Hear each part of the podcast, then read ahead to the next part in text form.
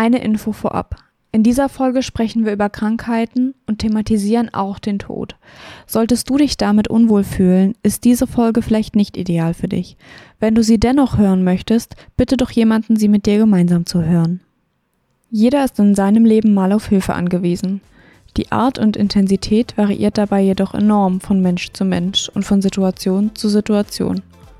Wir sprechen heute über medizinische Hilfe. Vielleicht warst du schon mal sehr erkältet und wurdest von deiner Familie oder deinen Freunden beim Genesungsprozess begleitet. Vielleicht warst du sogar schon mal in einem Krankenhaus und wurdest dort vom Krankenhauspersonal gepflegt und von Ärzten behandelt. Vielleicht kennst du jemanden, der häuslich gepflegt wird oder wirst selbst im Alltag von medizinischem Personal begleitet. In diesem Fall hast du schon Erfahrungen mit dem Beruf unserer heutigen Interviewpartnerin gemacht. Wir sprechen heute mit Paula. Sie ist Kinderkrankenpflegerin in der häuslichen Intensivpflege und begleitet und pflegt Kinder in ihrem Alltag, die dabei medizinische Betreuung benötigen. Sie ist seit 2013 in der Gesundheits- und Krankenpflege tätig und unsere heutige Expertin für den Podcast.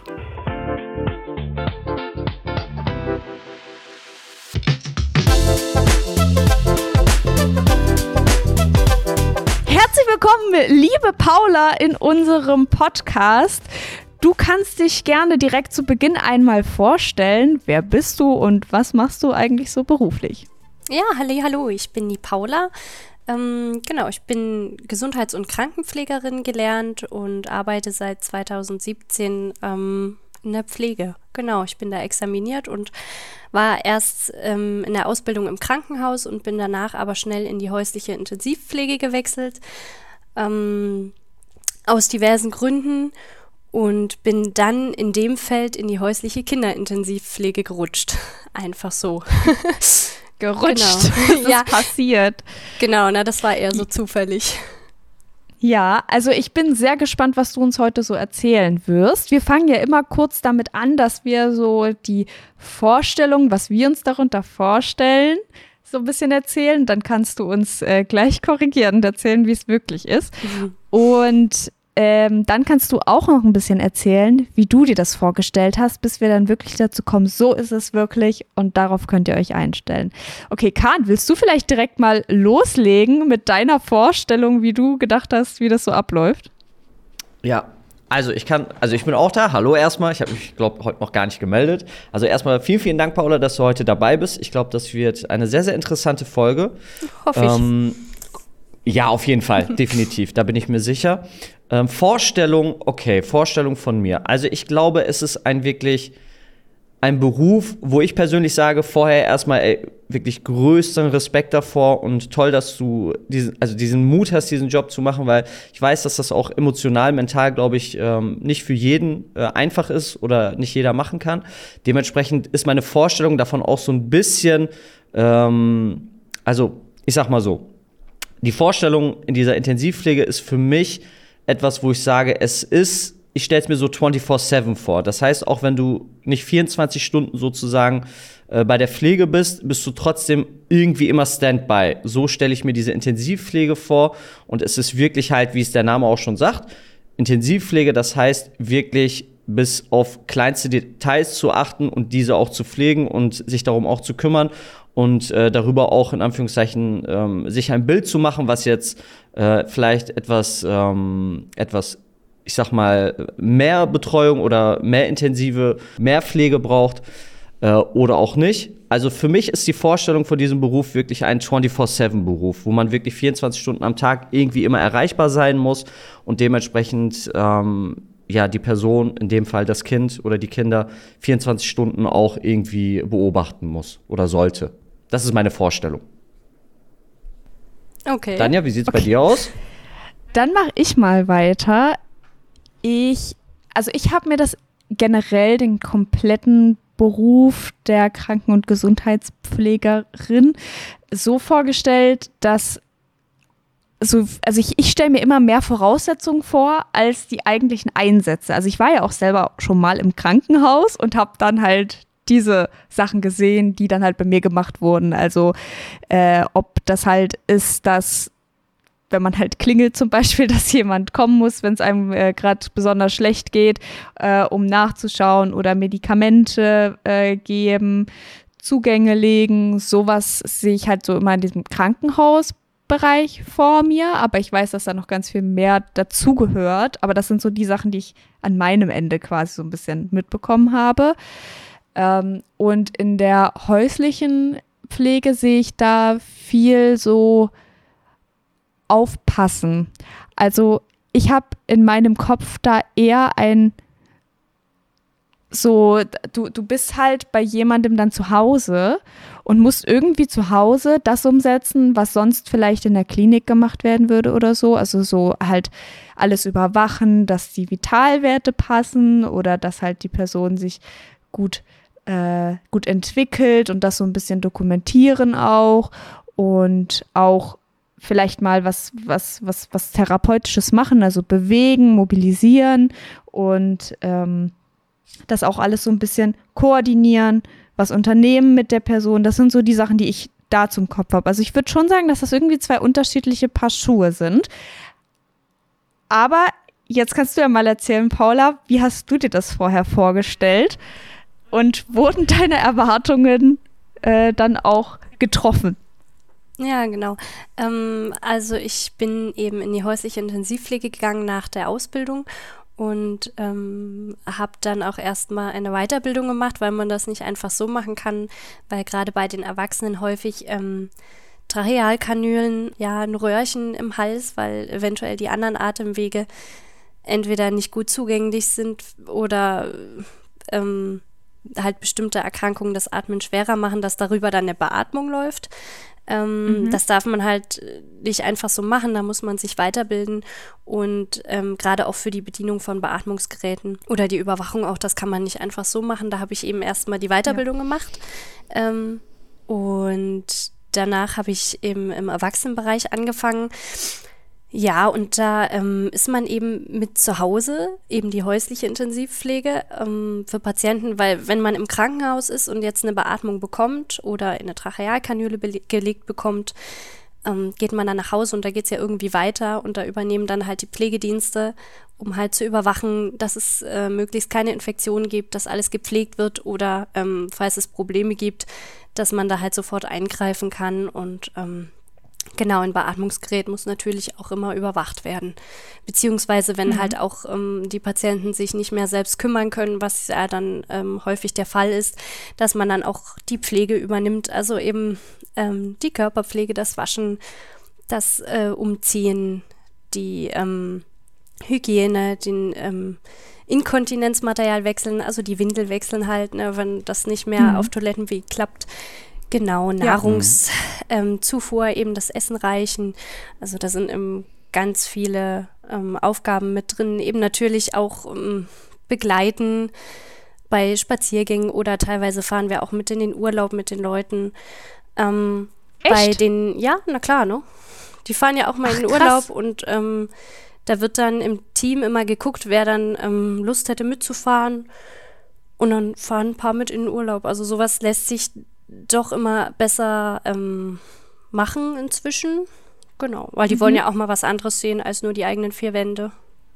Ja, klar, genau. aber ich finde das, find das voll, voll krass, dass, dass ihr dann auch mit denen so in Urlaub fahrt. Aber es ist natürlich logisch, weil die Pflege darf ja dann nicht aufhören, sage ich mal. Das ist Absolut. ja trotzdem dann noch gebraucht, aber es war mir gar nicht ja. so bewusst.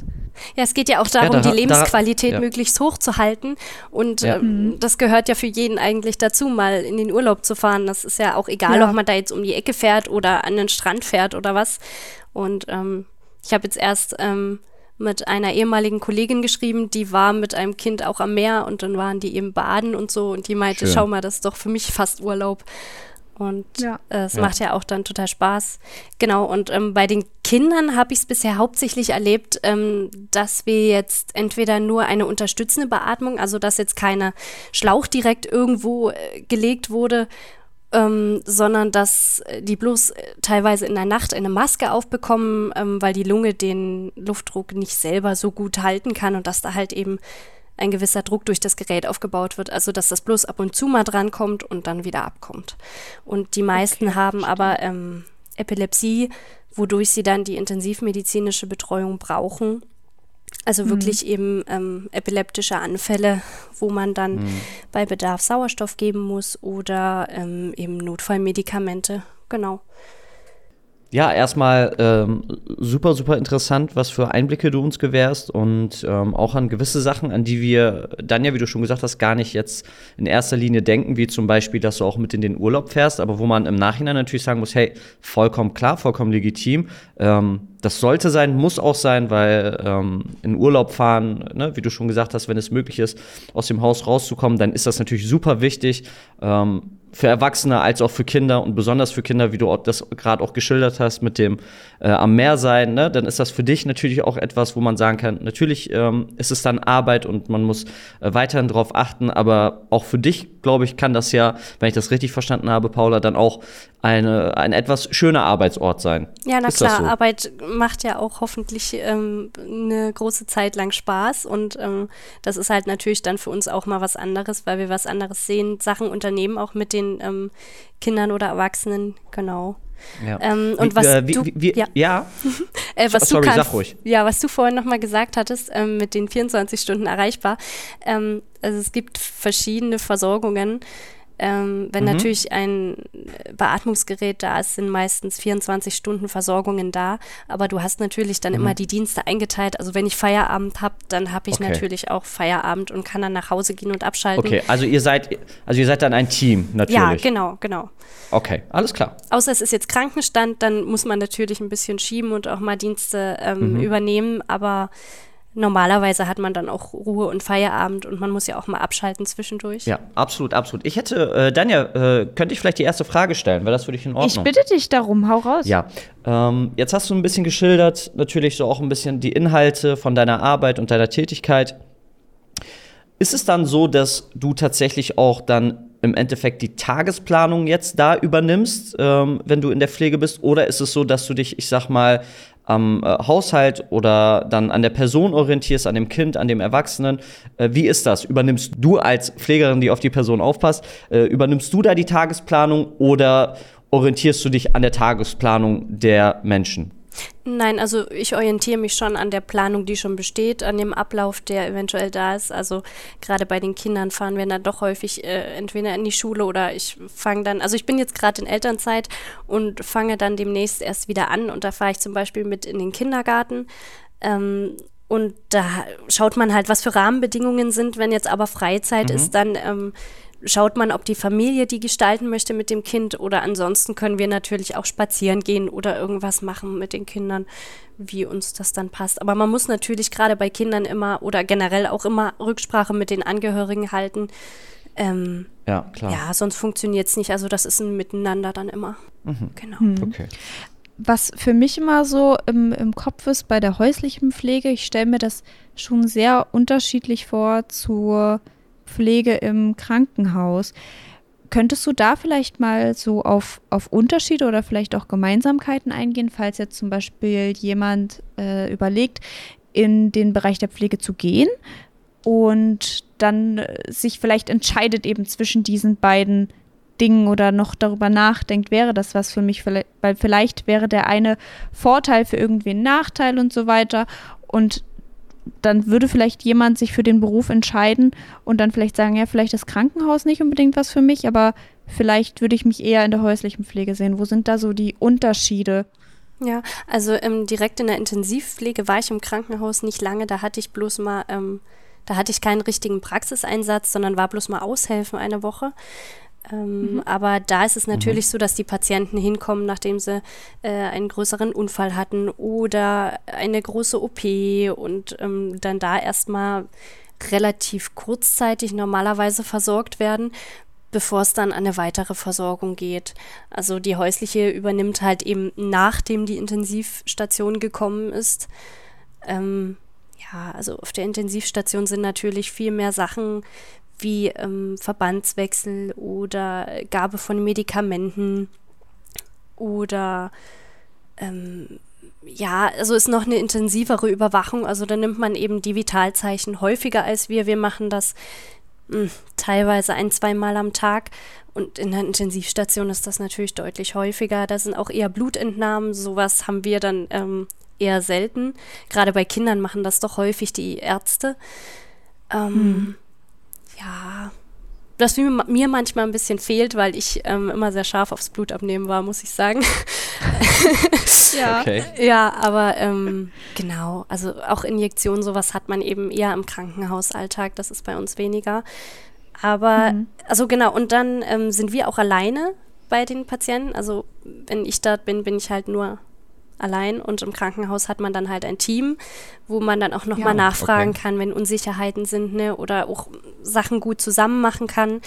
Ähm, wenn ich halt das Kind habe, habe ich noch die Angehörigen dabei, aber ansonsten muss ich mich dann eben eher alleine kümmern. Was aber, wenn man weiß, wie es geht, schon auch gut geht. Genau. Also. Mhm. Ja. Ähm, Paula, wo gab es denn deiner Meinung nach vielleicht für dich persönlich, wenn du das auch preisgeben möchtest, ähm, ich sag mal, größere Herausforderungen, gerade anfangs, ich sag mal, in der häuslichen Pflege? Also gerade, wo du angefangen hast, in die häusliche Pflege zu wechseln, ja. wo hast du da für dich persönlich Herausforderungen gesehen, wenn du das teilen möchtest natürlich? Ja, also ähm, erstmal eben natürlich dieses Alleinsein, allein die Verantwortung tragen, nicht schnell jemanden fragen können, wenn was ist, sondern, also man kann natürlich immer Vorgesetzte oder Kollegen anrufen ähm, wenn man da Fragen hat. Also es gibt immer einen Ansprechpartner, den man fragen kann, aber es dauert halt dann, ne? eventuell sind die nicht bereich, erreichbar. Ähm, also eben dieses Alleinsein und allein die Verantwortung komplett tragen. Und äh, ich hatte unglaublich Angst, was falsch zu machen. Also gerade die erste mhm. Zeit mit Beatmungen. Gut, ich war erst ähm, unterwegs viel in WGs auch, wo es zum Glück immer einen mhm. Kollegen gab. Aber Mhm. Ja, genau, man will natürlich nichts falsch machen, das, weil das im Notfall eben das dann das Leben des Patienten gefährdet. Ja, ja, total. Ist das schon deiner Meinung nach ein gravierender Unterschied, ich sag mal, zur Krankenhauspflege, gerade dieser Punkt? Oder sagst du, ähm, in der, auch in der Pflege im Krankenhaus herrscht, ich sag mal, die gleiche Panik, wenn es um sowas geht bei dir? Oder allgemein? Mm, nein, Wie weil da, da so die Erfahrung? Ja, nein, weil da hat man ja immer, also da ist man höchstens nachts allein. Ähm, tagsüber mhm. gibt es immer Kollegen, die mit dabei sind auf Stationen. Aber selbst wenn man nachts allein ist, ist dann immer noch auf einer anderen Station ein Pfleger da. Also da ist halt noch mehr Backup da. Beziehungsweise ist halt auch ein Arzt gleich in der Nähe. Das geht dann immer schneller, als wenn man jetzt den Notarzt rufen müsste zum Beispiel. Genau, also da war das Problem jetzt nicht, weil man ja immer jemanden hatte. Gerade ja. als Schülerin ist man ja auch nicht alleine. Da ist ja Klar. dann immer noch eine Krankenschwester mit dabei. Genau. Ja, wenn wir gerade ganz kurz bei dem Punkt noch bleiben können, also ähm, zwischen, ich sag mal, im Team arbeiten jetzt, wenn ich das jetzt mal ganz grob vergleiche, im Team arbeiten jetzt viel mehr im Krankenhaus und alleine vielleicht oder auf sich alleine gestellt dann in dieser häuslichen Intensivpflege oder in der häuslichen Pflege. Ähm, würdest du denn ich sag mal, es hört sich jetzt ein bisschen krass an, aber würdest du sagen, okay, die Leute, die jetzt gerne im Team arbeiten, die sind definitiv im Krankenhaus besser eingestellt? Ähm, oder sagst du, hey, wir arbeiten trotzdem natürlich als Team zusammen, auch wenn wir jetzt alleine bei den Patienten sind, trotzdem, äh, weil wir uns natürlich auch abwechseln und ähm, ich sag mal, deine Schicht dann oder dein, äh, deine Tätigkeit dann um eine gewisse Uhrzeit endet. Ist es trotzdem so, dass du sagst, hey, es ist eine Team- Tätigkeit oder sagst du schon doch, es ist wirklich schon ein bisschen, wenn du unabhängig bist, alleine bist oder gerne alleine arbeitest für dich selber, dann ist das in Anführungszeichen eher was für dich? Ja. Oder stelle ich mir das jetzt zu einfach vor, zu trivial? Also ich denke, man sollte trotzdem ein Teamplayer sein, weil ähm, man natürlich im Team sich austauschen muss, also dem Nächsten dann auch immer sagen muss oder miteinander kommunizieren muss, hey, was klappt eventuell gut, was muss, auf was muss man jetzt gerade achten, ähm, was funktioniert gar nicht. Ähm, und man muss natürlich auch im Team mit den Angehörigen sein, also mit denen zusammenarbeiten und gut kommunizieren. Ähm, ja, und letzten Endes dadurch, dass wir häufig Schulbegleitung oder Kindergartenbegleitung machen, ähm, hat man ja dann auch andere Leute und mit denen freundet man sich natürlich dann auch an. Ne? Wir hatten das jetzt eine ganze Weile, bevor ich in Elternzeit gegangen bin, dass wir teilweise mit zwei Kollegen, also zu dritt in der Klasse waren, weil eben die drei Kinder alle in die gleiche Klasse gegangen sind, in die gleiche Schule. Und das ja, okay. ist natürlich dann schon sehr fetzig gewesen, weil man halt dann doch nicht so alleine war. Und man halt auch mal ja, gesagt klar. hat, hey, ich gehe auf Toilette, wenn was ist, kannst du noch mal gucken. Ähm, ja. Beziehungsweise sind die Lehrer ja auch da. Also ganz alleine ist man ja letzten Endes nie.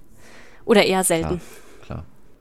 Mhm. Was würdest du so sagen für jemanden, der sich jetzt dafür interessiert und so sich selbst fragt, okay, wäre das überhaupt was für mich? Was wären so weil wir jetzt gerade über, darüber gesprochen haben, dass man Teamplayer sein muss. Was sind so ganz wichtige Eigenschaften, die man haben muss, damit man das machen kann, damit man Pflegerin werden kann? Weil da, da, das ist natürlich äh, auch nicht für jeden was. Also ich habe da auch ganz großen Respekt vor, weil ich weiß, dass ich das zum Beispiel wahrscheinlich nicht hinbekommen würde. Und deshalb wäre es zum Beispiel wichtig zu wissen, für jemanden, der sich dafür interessiert, würde ich das hinkriegen. Ja, Genau, also die Teamfähigkeit hatten wir ja gerade. Man muss natürlich in ein Bewusstsein für die Verantwortung haben, die man trägt, weil auch im Krankenhaus bin ich dafür verantwortlich, ähm, dass wenn ich mhm. Blut abnehme, ich das richtig ja. mache, dass wenn ich dem Patienten ein Medikament verabreiche oder die setze, dass das alles ordentlich passiert, weil Fehler einfach eben fatal enden können. Ähm, ja ja, darunter mhm. zählt halt auch, dass man genau arbeiten muss. Ähm, man sollte unter Stress auch gut arbeiten können, wobei ich sagen muss, dass das lange für mich auch ähm, so ein Ding war. Obwohl Stress, also es gibt ja verschiedene Arten von Stress. Ne? Ich kam zum Beispiel mit äh, mhm. Prüfungsstress schlecht klar. So wenn dann jemand hinter mir stand, ich wusste, der guckt mir auf die Finger. Genau dann habe ich, war ich so aufgeregt, dass ich Fehler gemacht habe, die ich eigentlich sonst nicht mhm. mache. Ähm, ja, aber es ist halt im Alltag, gerade im Krankenhaus, ähm, wo man doch häufig unterbesetzt ist, ähm, da muss man halt schnell viel auf die Kette kriegen und das möglichst ordentlich. Ähm, man sollte auf alle Fälle noch viel Einfühlungsvermögen und Empathie haben, weil man einfach mit Menschen arbeitet und dann noch mit Menschen, denen es nicht so gut geht. Also da sollte man schon darauf achten, dass man jetzt nicht zu rau und ruppig ist, auch wenn das im Alltag dann häufig mal schwierig werden kann. Ähm, Gerade wenn man jetzt länger unter so viel Stress arbeitet und weiß, okay, ich muss morgen noch einen Dienst dranhängen, weil die Kollegin wieder ja. krank ist und eigentlich habe ich ja. aber gar keine Kraft mehr. Da ist es super schwierig, ähm, dann trotzdem noch freundlich zu bleiben und geduldig zu bleiben vor allem. Ähm, deshalb sollte man da von vornherein schon einiges mitbringen. Man sollte natürlich ähm, sowas wie Blut sehen können mit ähm, unangenehmen Gerüchen klarkommen, weil für mich war immer nicht das Schlimmste, irgendwas zu sehen, sondern die Gerüche, die von manchen Verbänden ausgehen, von Wunden oder von ähm, ja. Fäkalien, das kann schon ganz schön heftig sein. Und unter Umständen ja, steht man halt dann auf, geht in eine, eine, Hose neu machen und setzt sich wieder hin und isst sein Frühstück. Aber das, ja, okay. ja eine gewisse Abhärtung klar. findet aber dann auch statt, genau. Hm. Ähm, ja, ja. Was, krass, ja. Also ja, auf jeden Fall. Es, ist so, es war gerade so ein krasser Vergleich irgendwie. Äh, oder so, so, so ein, dass man, dass einem das auch bewusst ist, ne? dass man damit gut umgehen können muss, ja. dass man direkt danach vielleicht auch dann was isst und essen kann auch, weil man braucht ja auch was zu essen. Ja, um häufig ist habe ich ja ja, ich habe es halt häufig auf Stationen über, äh, so erlebt, dass eben man eben sich gerade im Zimmer zum Essen gesetzt hat und dann klingelt jemand und dann muss man halt hingehen und dann nachher weiter essen. Aber mhm. ja, da gewöhnt man sich auch ein Stück weit dran. Ich wollte gerade sagen, ist das etwas, wo du dich, also wo du dich mit der Zeit auch, wo du gesagt hast, okay, ich kann das jetzt mittlerweile wirklich abgrenzen für mich. Ne? Also wenn ich jetzt beim Patienten bin und es ist vielleicht jetzt, wie du beschrieben hast, vielleicht ein bisschen krasser und danach sitze ich vielleicht wieder am Frühstück oder Mittagessen und dann kann man da dann weiter essen oder sagst du, das ist von Fall zu Fall immer noch unterschiedlich? Ja gut, das kommt natürlich auf den Menschen selber drauf an. Ich glaube, ich hatte da noch nie so riesige Probleme. Okay. Sobald es dann abgehakt war, habe ich dann, glaube ich, abgeschlossen und weiter. Also. Ja, aber das ist, aber das ist ja auch absolut äh, wichtig für die Person, die vielleicht diesen Beruf auch ausüben möchte. Ne, das kann ja vielleicht der Punkt sein, wo man sagt, okay, das würde ich vielleicht nicht hinbekommen. Ja. Also klar, man sollte es natürlich testen und probieren und äh, im Sinne eines Praktikums oder äh, ne, was man da sonst so machen kann. Aber ich denke schon, dass das äh, ein wichtiger Punkt dann sein kann, weil am Ende des Tages ist das ähm, etwas, was man vielleicht nicht auch immer ganz ausklammern kann, auch wenn man vielleicht gar nicht selber auf der Arbeit ist, ne, sondern das immer im Gedanken hat. Und äh, dementsprechend finde ich, ähm, ist das natürlich etwas, was, äh, was man definitiv drauf haben sollte. Ja, genau. Also damit habe so ich hört ja, sich das für mich zumindest an. Ja, damit habe ich ja tagtäglich zu tun. Ne? Das gehört halt ja. dazu. Genau, dann ist es natürlich auch wichtig, ähm, aber das kommt, finde ich, auch so ein bisschen mit äh, durch die Zeit dazu, dass man sich eine professionelle Distanz, würde ich mal sagen, aufbaut, dass man eben nicht alles mit nach Hause nimmt und sich nicht alles mit zu Herzen nimmt. Also bei bestimmten Sachen, ne, das habe ich auch zu Hause dann äh, erzählt, grob, ne?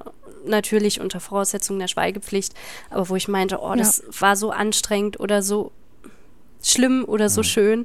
Na, also mhm. bestimmte Sachen nimmt man sich schon mit, aber man muss schon aufpassen, dass man seine Freizeit auch wirklich als Erholung nutzt.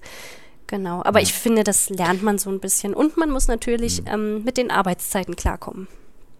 Wie sind die denn, okay. die Arbeitszeiten? Ich sagen, wie sehen die aus? Das ist immer ein bisschen krass. Äh, für euch zur Info, Paula und ich sind sehr gut befreundet und hab, ich habe das schon ein paar Mal so gehört. Und jedes Mal, wenn du mir das erzählt hast, bin ich jedes Mal neu aus allen Wolken gefallen, weil ich diese Zeiten so heftig finde. Na gut, es kommt immer drauf an, wo man arbeitet. Also im Krankenhaus hast du so die ähm, Schichtdienste eben, wo du einen Frühdienst, Zwischendienst, Spätdienst und Nachtdienst hast. Äh, jeweils so acht Stunden, dass halt immer alles abgedeckt ist. Mhm. Ähm, wobei es, glaube ich, auch Möglichkeiten gibt, dass man jetzt sagt, äh, ich möchte nur Frühdienste machen oder es gibt auch Dauernachtschichten. Ähm, das müsste man dann mit dem Arbeitgeber einzeln abklären, aber sowas ist auf alle Fälle in Einzelfällen auch möglich. Ähm, ja, in der, in der ambulanten Pflege ist man äh, normalerweise nur am Tag unterwegs. Also in der, die halt von Haus zu Haus fahren und eben Medikamente vorbeibringen oder Verbandswechsel machen oder sowas. Ähm, und bei mir in der Intensivpflege kommt es tatsächlich immer auf die Versorgung drauf an. Also bei den Erwachsenen waren es häufig ähm, 24-Stunden-Versorgungen, wo man dann auch häufig ähm, 12-Stunden-Dienste hat. Also mhm. so kenne ich es jetzt. Ich glaube, da war auch mal was vom Gesetzgeber her in der Mache, dass sie das irgendwie ändern wollten. Aber da bin ich jetzt ehrlich gesagt gar nicht auf dem neuesten Stand, ähm, ob sich da was verändert hat. Genau. Ja. Ähm, aber es war jetzt zuletzt, glaube ich, auch noch möglich und erlaubt. Und bei den Kindern kommt es halt jetzt drauf an. Ähm, also es gab welche, wo ich nur, wo man nur sechs Stunden am Tag hatte, wo man sagt, okay, ich mhm. gehe in die Schule mit denen und komme wieder nach Hause und dann übernehmen die Eltern wieder. Ähm, dann gab es aber auch welche, wo ich zehn Stunden am Tag hatte oder welche, wo man halt eben auch am Tag und dann in der Nacht noch eine Versorgung hat. Also das ist ganz individuell, je nachdem, wie die ähm, Patienten das brauchen. Genau. Ja. ja. Ähm, wenn ich da vielleicht einmal kurz eine Frage zwischenstellen kann. Wie sieht das aus bei den Patienten an sich? Ist es so, dass du in diesem Beruf oder jetzt in deiner Tätigkeit bei einem Patienten über einen längeren Zeitraum bleibst in der Pflege oder ist es so, dass du, ich sag mal, in einem Tageszyklus, in einem Wochenzyklus das gewechselt wird. Wie kann man sich das vorstellen? Hm.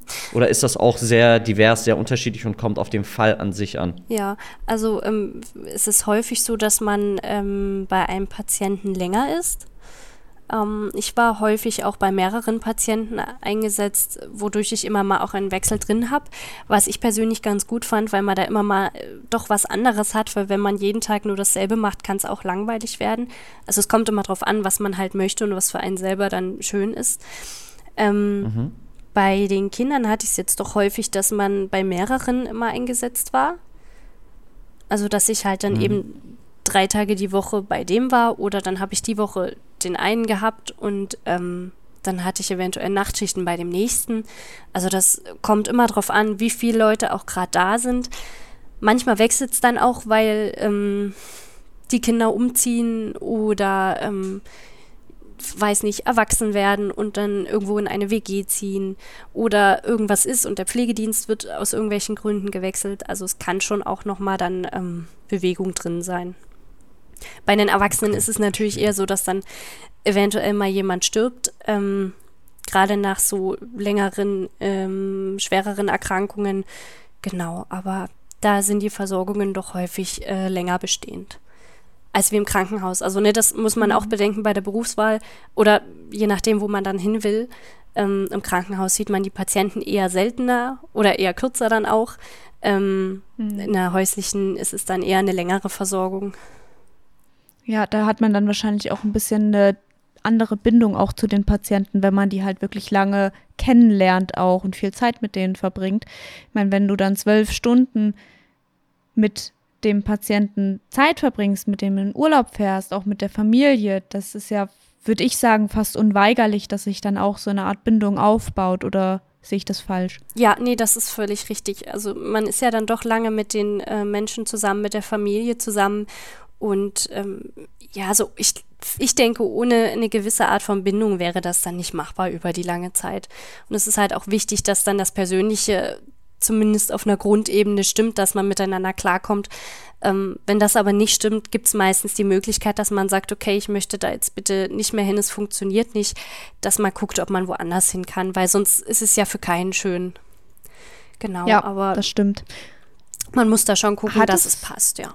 Weil du ja gerade sagtest, dass es auch mal sein kann, dass man äh, dass man sagt, hier funktioniert das nicht mehr so für mich. War das bei dir schon mal der Fall? Also ja, mh, mm, ja, wir hatten das einmal, dass ähm, ich mit den Eltern eines Kindes nicht so richtig warm geworden bin.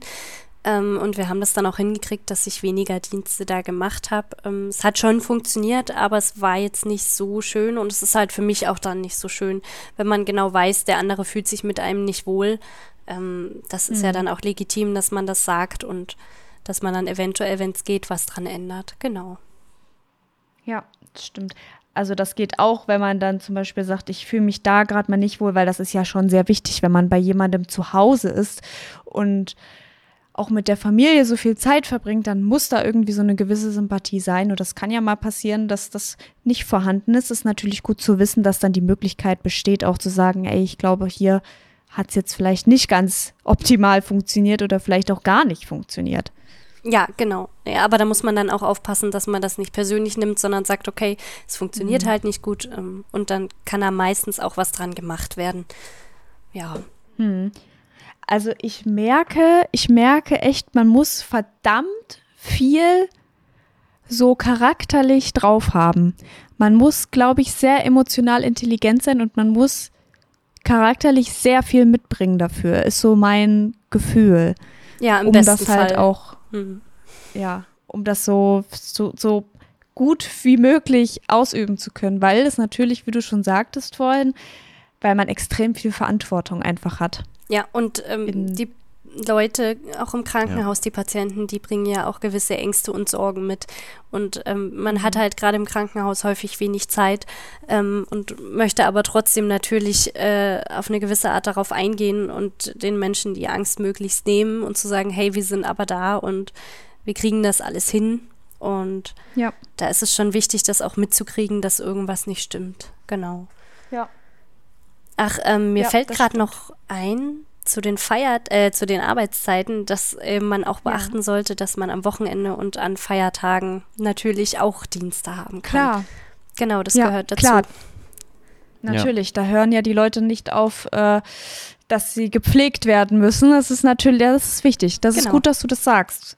Weil das ist ein ganz wichtiger Teil, wenn man sagt, ey Leute, für mich ist zum Beispiel der und der Feiertag oder für mich ist der Samstag, den muss ich frei haben. Der ist mir einfach den, den brauche ich. Ja, also es kann in Einzelfällen, kann das schon mal sein, dass man sagt, okay, ich habe jeden, aber jeden Donnerstagabend meine Pilates-Gruppe und da möchte ich gerne hingehen. Mhm. Dann kann man das mit dem, der die Dienstpläne schreibt, häufig schon auch hinkriegen, sagen, aber es klappt halt vielleicht ja. nicht immer dann.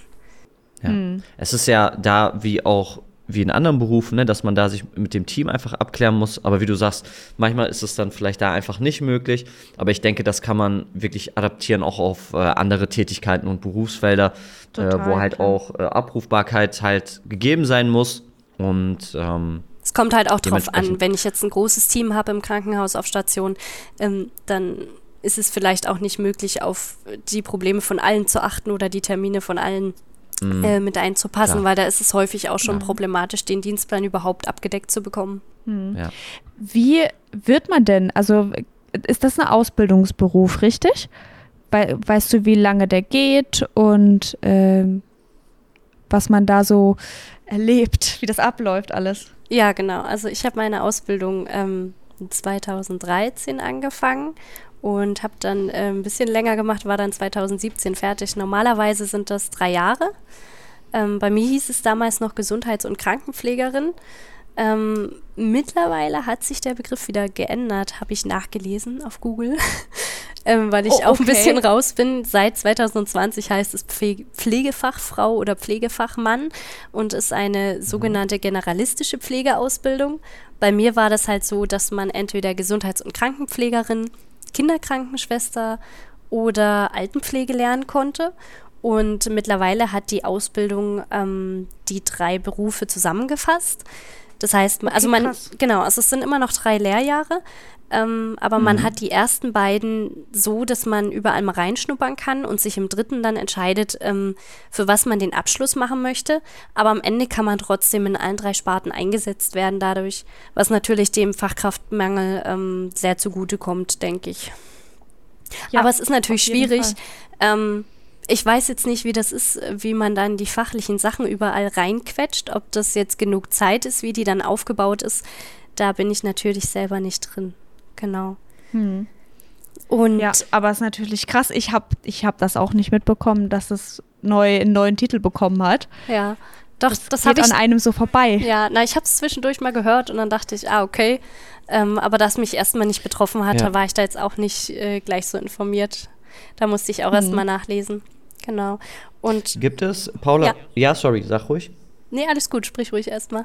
Achso, ähm, gibt es einen bestimmten Abschluss als Voraussetzung für diese Ausbildung? Ja, genau, das wollte ich gerade sagen, ja. Ähm, Perfekt. Also man braucht einen Realschulabschluss dafür ähm, mhm. oder einen Hauptschulabschluss mit einer abgeschlossenen Ausbildung dahinter. Da ist aber dann egal, ob man Erzieher gelernt hat ähm, oder mhm. Tischler, man kann dann halt trotzdem anfangen.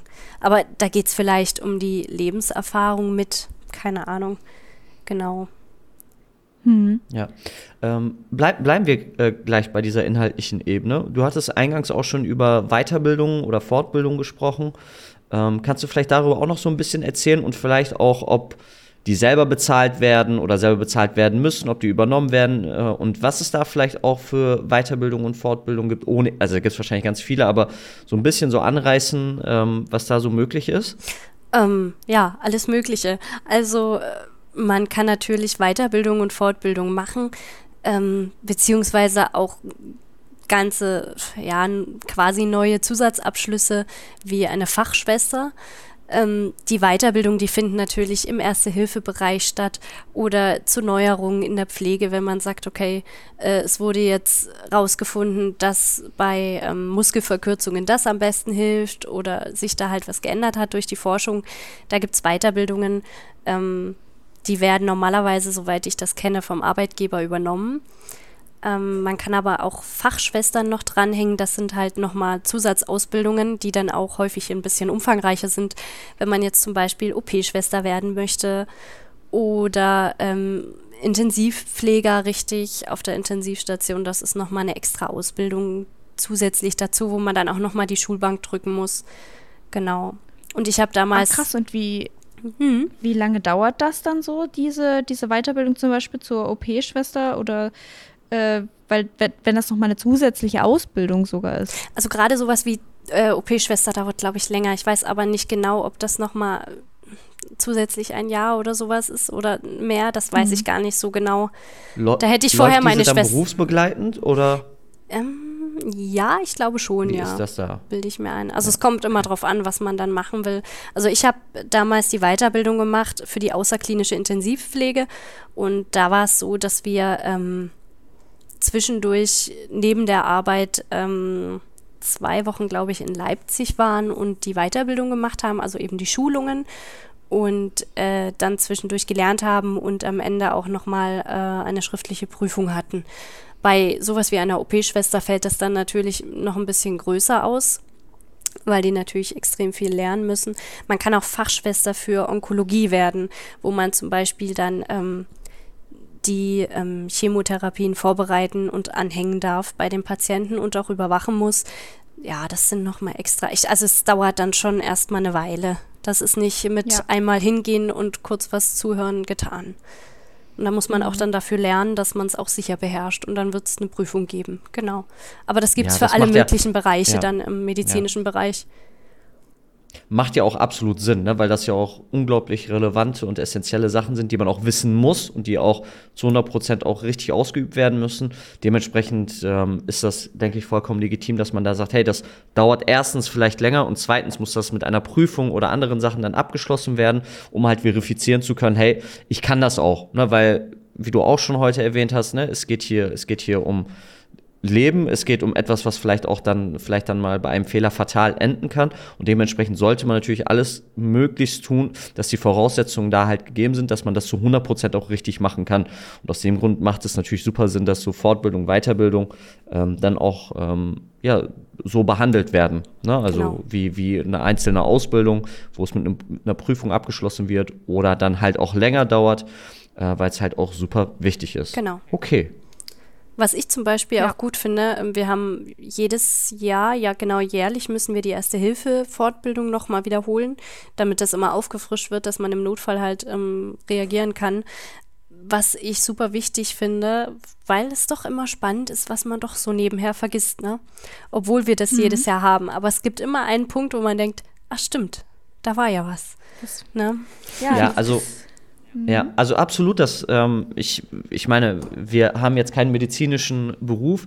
Ich war aber jetzt auch vor kurzer Zeit mal wieder bei einem Erste-Hilfe-Kurs, ähm, auch zur Auffrischung für mich persönlich. Ähm, und auch da, ne, auch wenn ich das beruflich jetzt nicht brauche, sondern halt vielleicht im Allgemeinen oder wenn da mal was passiert, da hat man wieder gesehen, also ich, ich glaube, mein letzter Erste-Hilfe-Kurs war damals, ähm, und der ist ja obligatorisch für die Führerscheinprüfung. Mhm. Genau. Ähm, und das war jetzt ein etwas, ich sag mal, weiterführender Erste-Hilfe-Kurs. Also das war jetzt nicht der gleiche, sondern schon ein bisschen spezialisiert auf gewisse Themen.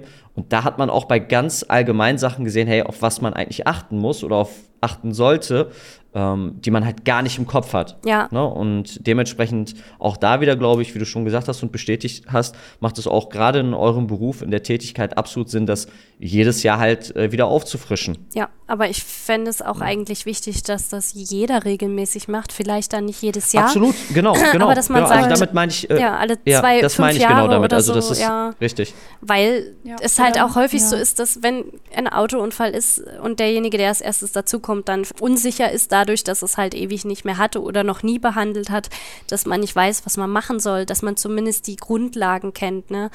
Also das Schlimmste ist ja. ja weitergehen oder weiterfahren und nichts zu machen. Aber viele ja. machen das nicht aus bösem Willen, sondern wahrscheinlich, weil sie einfach Angst haben weil sie nicht wissen, was sie machen, machen ja. sollen. Und genau. Das zu verschlimmern. Genau, und das ist, ja, denke ich, häufig eher Unsicherheit und da würde das schon da sehr entgegenkommen. Aber es kostet halt auch ähm, ein bisschen Geld und da macht man das halt doch eher nicht so freiwillig oder man hat es eben nicht auf dem Schirm. Aber wir sind alle irgendwo draußen auf der Straße unterwegs, ob mit Fahrrad zu Fuß oder mit dem Auto. Es kann immer was passieren. Also ich habe das ja, wie gesagt, vor ein paar Monaten jetzt gemacht und für mich stand auch danach fest, okay, ich werde das definitiv versuchen, ähm, vielleicht nicht jedes Jahr, aber zumindest alle zwei Jahre irgendwie mal wieder aufzufrischen, weil es kommt auch mal was dazu und äh, wie du gesagt hast, die Ersthilfebehandlung bei einem Kind kann anders sein als bei einem Erwachsenen. Und ähm, dementsprechend ähm, oder beim Erwachsenen im, Ge im, Gegensatz zu einer vielleicht sehr äh, älteren Person. Und dementsprechend finde ich das super wichtig, weil wir alle haben im Umkreis wahrscheinlich äh, Menschen, die wir kennen, also die erwachsen sind, die im Kindesalter sind, die aber auch schon in einem etwas älteren Alter sind und ähm, da das immer wieder zu wissen, das ist jetzt so ein bisschen abseits natürlich von deiner äh, Berufstätigkeit, aber ich denke, das ist gut, dass wir das im Rahmen dieses Podcasts auch nochmal erwähnen. Na, also Leute, falls ihr äh, falls euer erster Hilfekurs schon etwas länger her ist, ne, dann ist das das Zeichen, vielleicht das mal aufzufrischen. Und wenn ihr in diesen Beruf natürlich auch rein wollt oder euch dafür interessiert, dann ist das ja schon eigentlich äh, ein Muss, würde ich sagen. Ja. Und äh, wer jetzt natürlich keinen Kurs machen kann, kann immer auch YouTube aufmachen und da erste Hilfe eingeben und wird da ähm, fündig. Also da gibt es ganz viele professionelle Videos, sowohl zur normalen Erste Hilfe als auch zur Erste Hilfe äh, bei Kindern, wo es dann nochmal extra ja. Fälle gibt. Da gibt es ganz viele schöne Sachen, wo Sachen ausführlich erklärt sind. Und also da wird man fündig, auch ohne einen Kurs direkt zu machen. Ja. Äh, Paula, wenn wir noch mal so ein bisschen jetzt von der inhaltlichen, fachlichen Ebene noch mal ein bisschen so auf, ich sag mal, persönliche Ebene rüber wechseln können oder äh, wollen, und da ist natürlich wieder die Frage, ob du diese Frage beantworten möchtest, ähm, gibt es etwas, was dich auch heute, nach Jahren dieser Tätigkeit, vielleicht hier und da auch immer noch Überwindung kostet. Also es geht mir einfach nur darum, unserem Publikum auch vielleicht zu sagen, es gibt gewisse Sachen, die kann man vielleicht nicht immer ganz abgrenzen für sich und die nehmen einen vielleicht auch nach der Arbeit, also nach, den, nach seiner Schicht oder äh, nach deiner Schicht sozusagen, äh, immer noch ein bisschen mit und gar nicht darauf einzugehen, was jetzt für Fälle, das wollen wir gar nicht wissen oder das, darum soll es gar nicht gehen, sondern einfach nur so ein bisschen sensibilisieren. Gibt es immer noch Sachen, auch wenn du das jahrelang gemacht hast, wo du sagst, okay, das ist immer noch etwas, was mich Überwindung kostet im Sinne von, das fordert mich heraus emotional, mental so ein bisschen. Hm.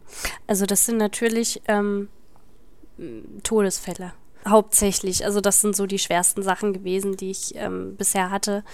Dass wenn jemand gestorben ist, um den man sich gekümmert hat, das ist schon dann ähm, nicht ganz ohne. Wobei es für mich dann nochmal einen Unterschied gibt. Also für die Angehörigen ist es natürlich immer auch äh, schlimmer als für mich als Pflegekraft. Aber da gibt es auch für mich nochmal Unterschiede, wenn es jetzt ein älterer Mensch ist, wo man sagt, okay, ähm, entweder wollte er auch nicht mehr leben oder es war jetzt sowieso schon abzusehen, es war eben auch ein älterer Mensch, der schon lange krank war, dann ist das auch nochmal was anderes als bei jüngeren Menschen, ähm, wo man eben auch sagt, die hatten noch eigentlich so viel vor sich und das ist halt dann ähm, nicht fair auch. Aber so ja. ist das im Leben leider häufig. Genau. Also sowas ähm, begleitet mich dann schon mit nach Hause. Okay. Ja.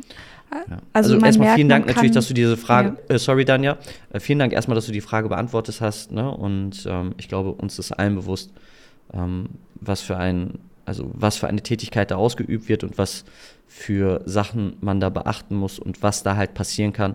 Und wie gesagt hast, ähm, es geht um das Leben und auch um den Tod an sich.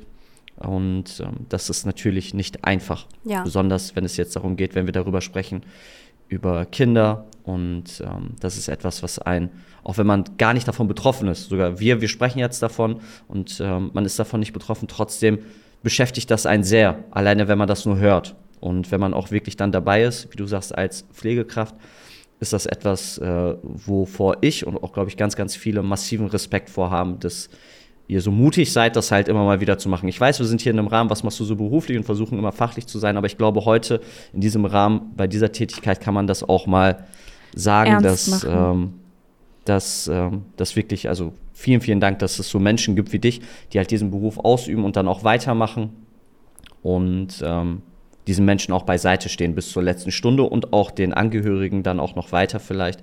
Das ist ganz, ganz wichtig und auch äh, sehr gut und sehr schön, glaube ich, für die Menschen, die es dann auch brauchen. Ja, also es gehört ja. halt auch gewissermaßen mit dazu und damit muss man halt auch lernen, umzugehen in dem Beruf.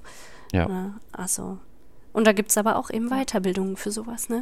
Wo wir vorhin das Thema hatten, Trauerbegleitung, Sterbebegleitung. Okay. Ähm, ja. Das ist auch nochmal ein ganz, ganz eigenes Thema dann, ganz häufig. Klar. Genau.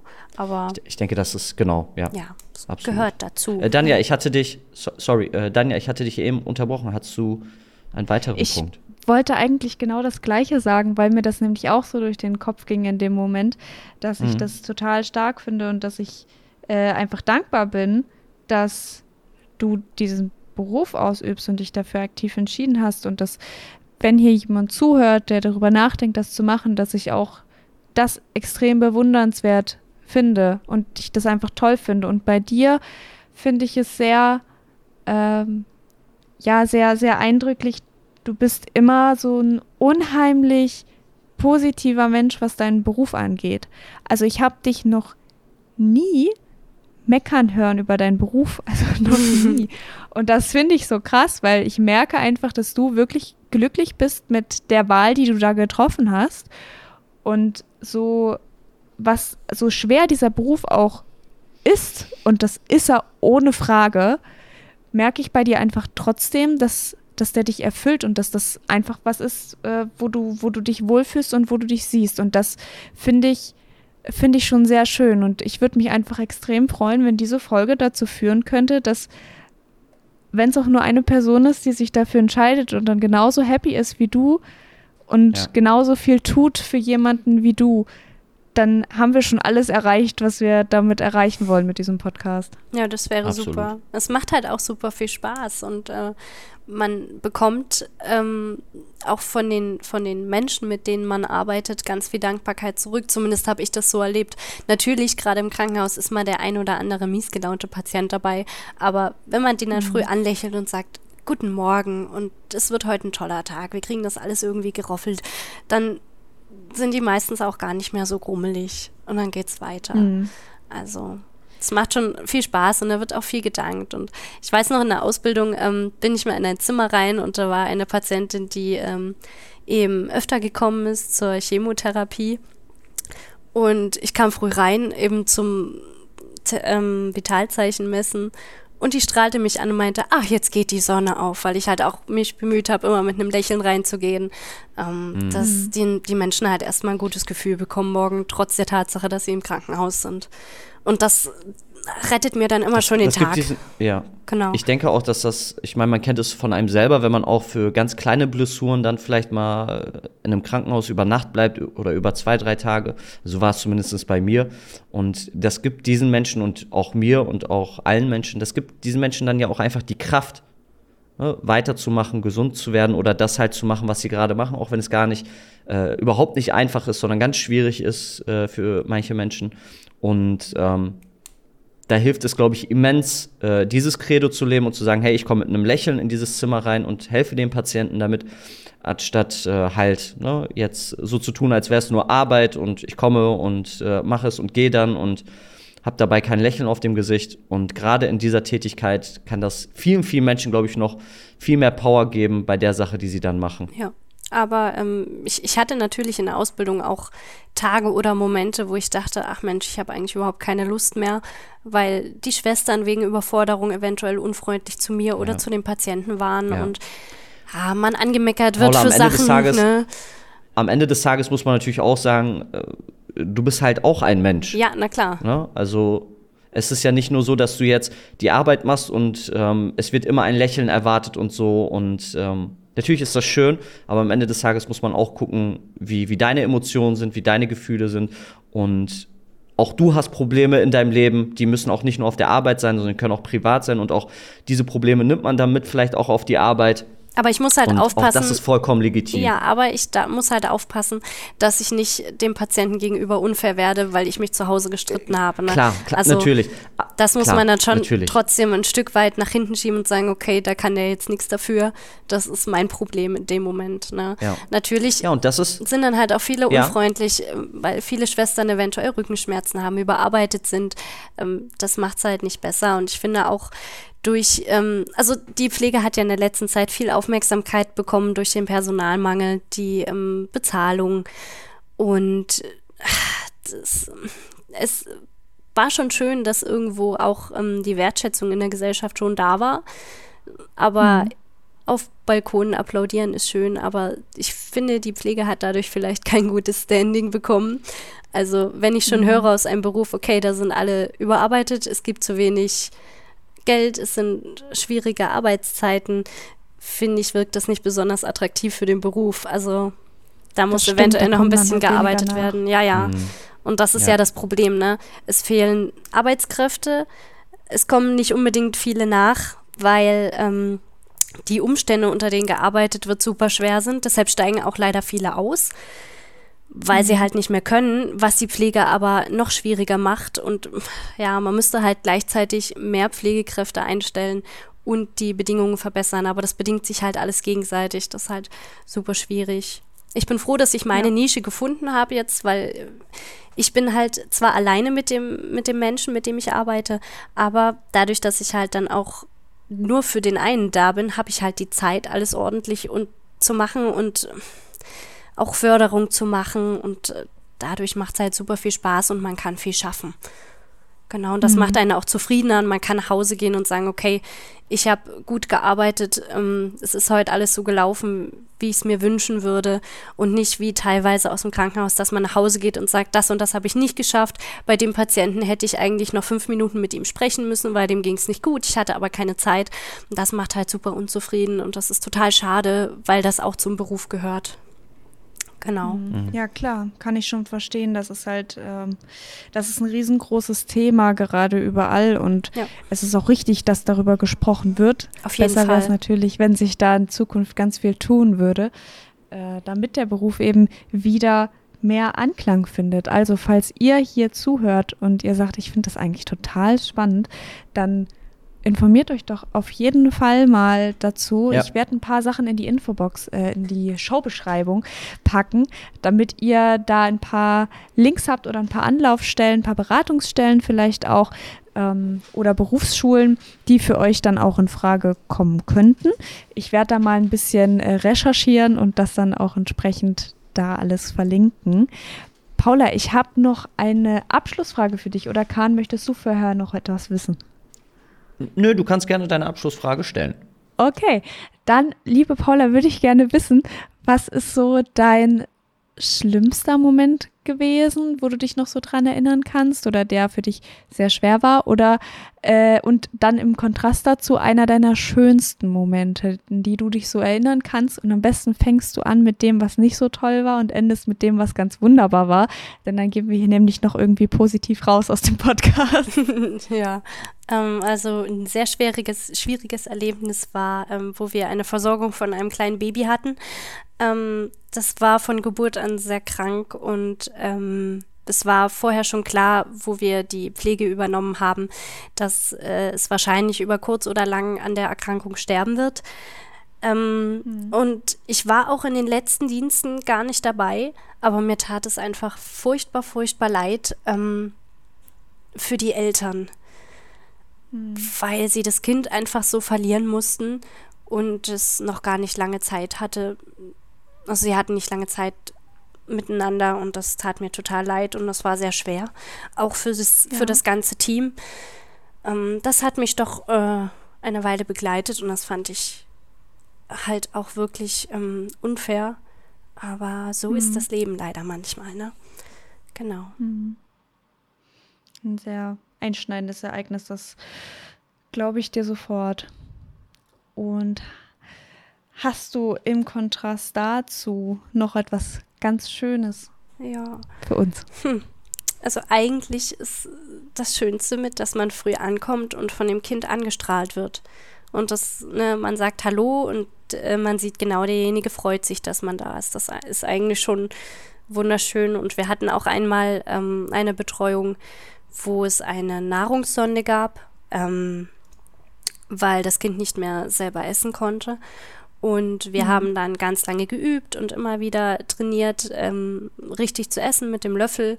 Und irgendwann war es dann soweit, äh, dass wir die Sonde eigentlich nur noch gespült haben und der Großteil mhm. der Nahrung normal über den Mund aufgenommen werden konnte. Und da hatte ich dann irgendwann den Moment, dass ich dachte, wow, wir können noch so viel schaffen und durch eine mhm. gezielte mhm. Förderung ganz viel erreichen, was man vorher eventuell nicht unbedingt für möglich gehalten hätte. Und Genau, dafür macht es super viel Spaß, weil das natürlich auch Lebensqualität bringt. Ja, das stimmt. Ja. Das hast du sehr schön noch gesagt zum Abschluss, liebe Paula. Ich danke dir für deine Offenheit, für die ganzen Einblicke, die du uns gewährt hast. Ja, ja Und vielen, vielen Dank. sehr, sehr gerne. Das ist wirklich ähm, sehr, sehr wertvoll. Und ich ich, ich finde es richtig, es war eine sehr intensive Folge, muss ich sagen. Wir Absolut. waren heute auch sehr ernst, weil das auch ein ernstes Thema ist und ich äh, finde, da gibt es auch das, das, das, wir sind ja sonst immer so ein bisschen Clowns und äh, sind da immer ganz lustig unterwegs, aber das war uns heute auch sehr wichtig, das hier ähm, ja auch etwas ernster zu gestalten, weil das einfach auch dem Thema angemessen ist. Mhm. Ja. Vielen Paula, Dank vielen, dir. Vielen, vielen, vielen Dank, dass du uns, ähm, wie Dan ja schon gesagt hat, diese Einblicke gewährt hast und unserem Publikum jetzt ähm, einfach auch so ein bisschen gezeigt hast, hey, falls euch dafür interessiert, in welche Richtung kann das gehen und was erwartet euch so ein bisschen, was sind die Voraussetzungen. Und Leute, falls ihr euch dafür interessiert, ne, wie Dan ja schon gesagt hat, in, in der Showbeschreibung werdet ihr weitere Infos finden für diese, für diese Tätigkeit, für diesen Berufsweg.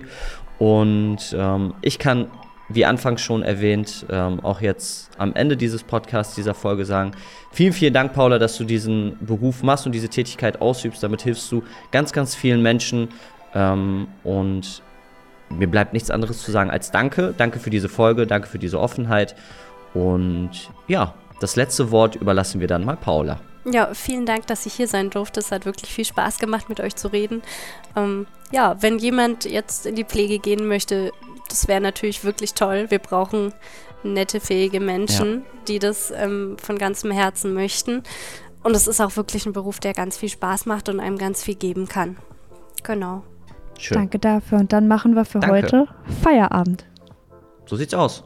Macht's gut, Leute. Auf Wiedersehen.